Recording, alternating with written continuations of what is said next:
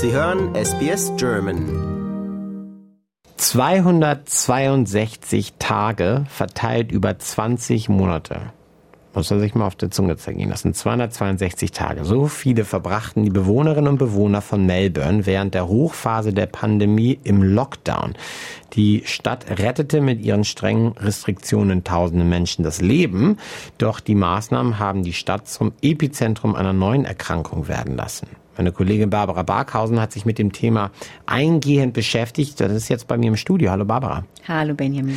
Melbourne hatte ja während der Corona-Pandemie den längsten und einen der strengsten Lockdowns der Welt. Dadurch konnten Menschenleben gerettet werden. Doch die strengen Restriktionen, die Einwohnerinnen und Einwohner durften ihre Häuser nur aus essentiellem Grund verlassen, hieß es, und mussten einen 5 Kilometer Radius und nächtliche Ausgangssperren sogar einhalten.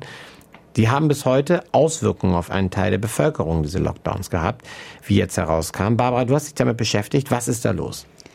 Nun, ich bin da über das, äh, ich bin auf das Thema über den Sender Channel 9 aufmerksam geworden in dem Fall. Der hat in seiner Sendung 60 Minutes berichtet, dass eine ganze Generation von Schulkindern inzwischen wirklich zu ängstlich sei, nach draußen zu gehen. Hm.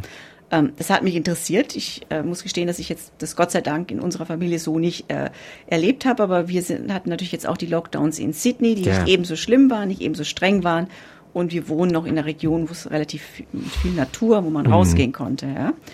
Ähm, mich hat das wirklich interessiert äh, und ich habe dann jetzt dann auch weiter geforscht und äh, es scheint wirklich so, dass Melbourne da inzwischen zum Epizentrum von dieser neuen Erkrankung geworden ist, die als Schulverweigerung bekannt ist.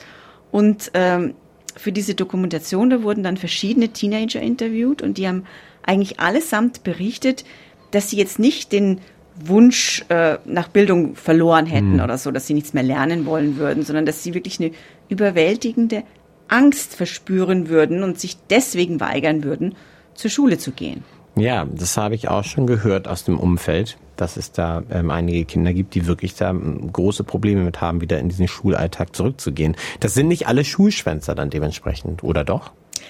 Nein, also ganz und gar nicht, würde ich sagen. Ja, also ähm, da war eine Zehnklässlerin zum Beispiel in der Sendung, die hm. Sarah hm. Turner, die hat berichtet, dass sie ihre Schule früher wirklich geliebt hat, ja, dass sie kontaktfreudig war, dass sie auch vor diesen Lockdowns sehr viele Dinge gemacht hat, ja, und erst mit den Lockdowns, in denen sie dann viel zu Hause gewesen sei, da hat sie, hat sie dann plötzlich diesen Wunsch gehabt, dass sie gar nicht mehr rausgehen wo wollte, ja. ja. Und äh, stattdessen hat sie jetzt wirklich große Angst davor bekommen, nach draußen zu gehen, ja.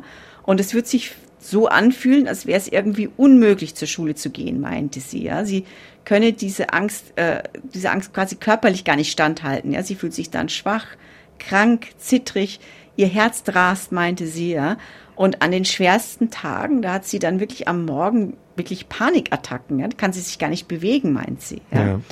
und ähm, auch an Tagen, wo sie zum Beispiel mit dem Auto zur Schule gebracht wird, da ist es manchmal so, dass sie dann physisch das Gefühl hat, sie kann jetzt nicht aussteigen oder sie steigt aus und dann fühlt sie sich wie erstarrt. Ja?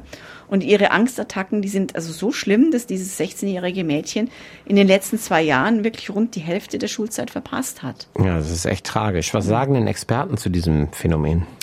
Ja, die haben dann den John Challew, das ist ein Sozialarbeiter, der sich mit der psychischen Gesundheit von Kindern beschäftigt ähm, in dieser Sendung in, interviewt und äh, der meinte, dass er in seiner Klinik noch nie so ausgebucht gewesen sei wie jetzt seit der P Pandemie eigentlich. Ja?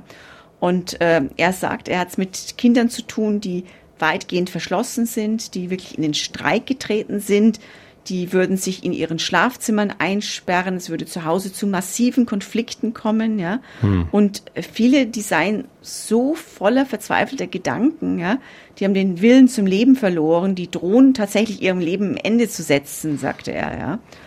Und äh, das Schwierige ist, meinte er, er konnte jetzt bei all den Fällen, die er untersucht und behandelt hat, keine wirklichen sich wiederholenden Merkmale erkennen, ja, warum ein Kind von dieser Erkrankung betroffen ist. Also er meinte, das kann Kinder im Alter von fünf bis 17 Jahren treffen, das kann Kinder aus allen Gesellschaftsschichten treffen und auch Kinder mit einem neurodiversen oder neurotypischen Hintergrund. Ja? Ja. Also Kinder, die eine Vorerkrankung haben, vielleicht mental oder auch eben nicht. Ja? Also es gibt nicht klassische Hintergründe, wo man sagt, ja, deswegen trifft es ein Kind.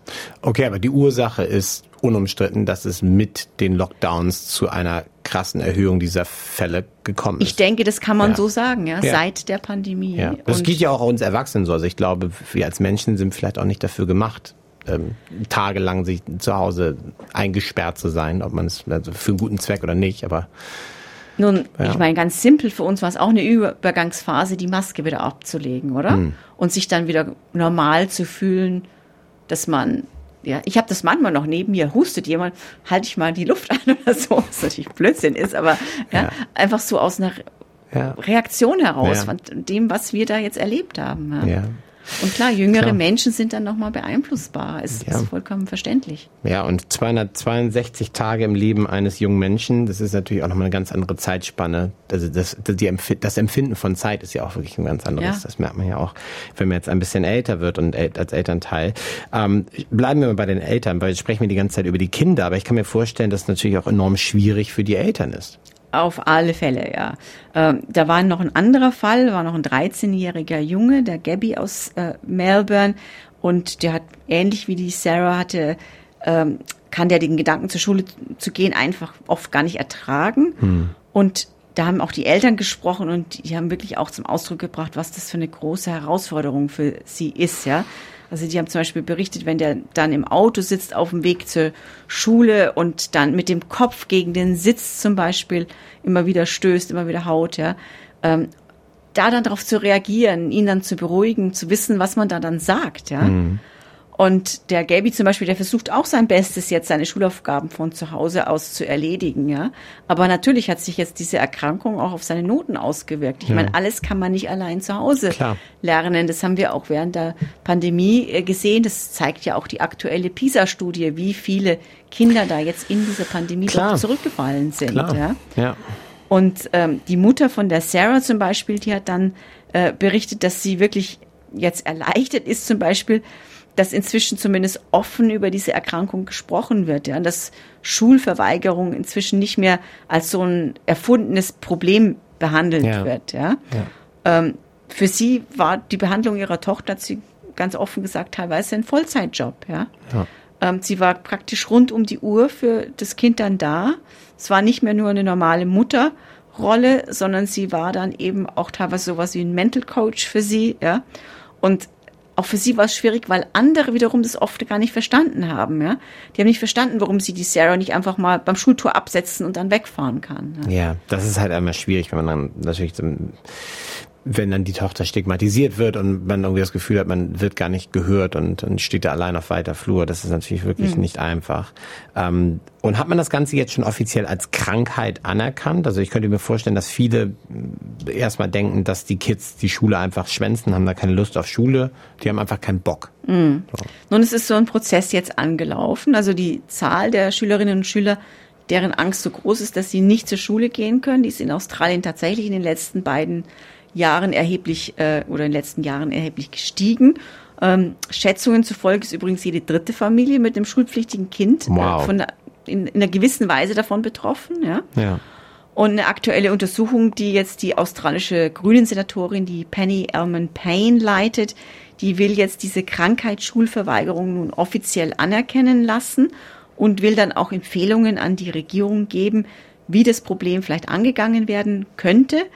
Und ähm, die Politikerin, die jetzt, äh, die war selber vor ihrem Eintritt in die Politik 30 Jahre lang Lehrerin, das ist natürlich jetzt hilfreich. Okay, ja. ja, klar. Ähm, die hat betont, die Erkrankung, die hat in ihren, in ihren Augen jetzt tatsächlich nichts mit schlechter Erziehung zu tun oder es ist jetzt eben nicht so, dass ein junger Mensch ähm, zu viele soziale Medien oder ähnliches geschaut hat oder Videospiele gespielt hat, ja, sondern es ist ein systemisches Problem, meinte sie. Und äh, eine Studie, die im Juli zum Beispiel in der National Library of Medicine veröffentlicht wurde, die hat sich übrigens auch mit den psychologischen Auswirkungen ähm, von Covid-19 und diesen australischen Lockdown-Beschränkungen auf Kindern beschäftigt. Ja. Und ähm, die Eltern, die da für diese Studie befragt wurden, die haben zum Beispiel auch von einer erhöhten Hyperaktivität, von Unruhe, von Unaufmerksamkeit, Wut, Angst, Reizbarkeit äh, bei ihren Kindern äh, berichtet. Und ähm, klar ist eigentlich, dass australische Jugendliche, die jetzt zum Beispiel auch interviewt worden sind für diese Studie, die sie haben ganz eindeutig gesagt, dass sie seit Beginn der Pandemie eigentlich unter einer deutlich schlechteren psychischen Gesundheit äh, leiden oder gelitten hätten. Und dazu gehören dann eben zum Beispiel Angstzustände oder auch Depressionen. Und ähm, das, viele haben auch gesagt, das hat zu negativen Auswirkungen auf ihre Beziehungen mit anderen Gleichaltrigen ähm, oder auf ihre schulischen Ergebnisse oder auch ihre familiären Beziehungen dann Auswirkungen gehabt. Ja, das kann ich sehr, sehr gut nachvollziehen, oder können wir wahrscheinlich alle sehr, sehr gut nachvollziehen. Es mhm. war halt einfach eine Extremsituation und ähm, dass das nicht ganz spurlos an der Weltbevölkerung oder der Bevölkerung vorbeigeht, ist, ist auch vielleicht nicht ganz überraschend, aber trotzdem gut, dass da jetzt auf jeden Fall das anerkannt wird und ähm, dementsprechend man auch versucht zu helfen und auch ein Bewusstsein für zu schaffen, weil das natürlich auch das Leben der Eltern, die davon betroffen sind, deutlich einfacher macht. Mm. und, ich muss ja. auch sagen, ich finde es sehr gut, dass es nicht unter den Teppich gekehrt nee, wird genau. oder nicht gesagt wird, oh, das ja repariert sich schon von alleine wieder, sondern das muss man schon wirklich auch als Problem anerkennen und, und ernst nehmen, äh, ja. die Kinder brauchen dann auch Hilfe. Und äh, ja, ich meine, es ist oftmals so, ne? Das hat viele Menschenleben gerettet. Das hat auf der anderen Seite auch negative Auswirkungen gehabt. Und ich glaube, das Wichtigste ist, dass man daraus lernt. Ja? wie man in künftigen Pandemien ist es ja realistisch, dass wir vielleicht nicht wir, aber die nächsten Generationen sowas wieder erleben, ja. Ja. Wir natürlich vielleicht auch, aber wenn man mal davon ausgeht, dass vielleicht alle 100 Jahre so eine schlimmere Pandemie käme, ähm, dass man da vielleicht tatsächlich mal was lernt für die Zukunft dann. Ja, wir hoffen es. Danke dir, Barbara. Danke dir. Liken, teilen und kommentieren Sie unsere Inhalte bei facebook.com/sbsgerman.